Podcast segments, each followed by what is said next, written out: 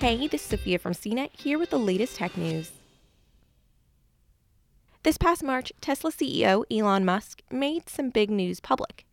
The automaker began looking at another location to build a second vehicle production plant to handle Cybertruck assembly, and perhaps even the Model Y. Details on where this facility will plant roots are slim, though rumors circulated about the Nashville, Tennessee area. All the while, though, Missouri's been working hard to court Tesla.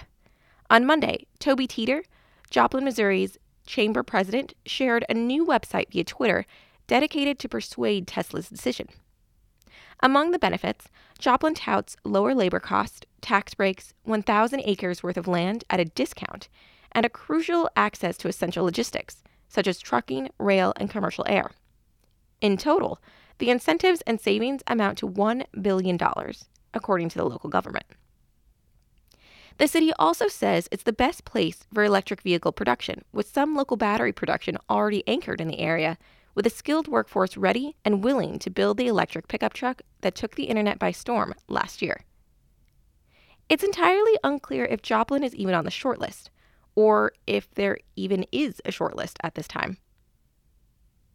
Tesla did not immediately respond for a request for comment when asked about the status of a Cybertruck Gigafactory.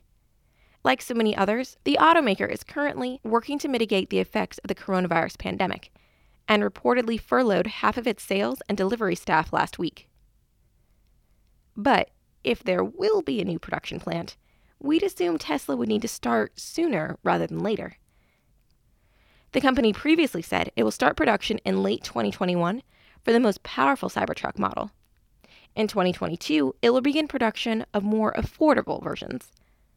Production plants aren't built overnight, so maybe we'll learn more about a new Tesla factory in the near future. For more of the latest tech news, visit cnet.com.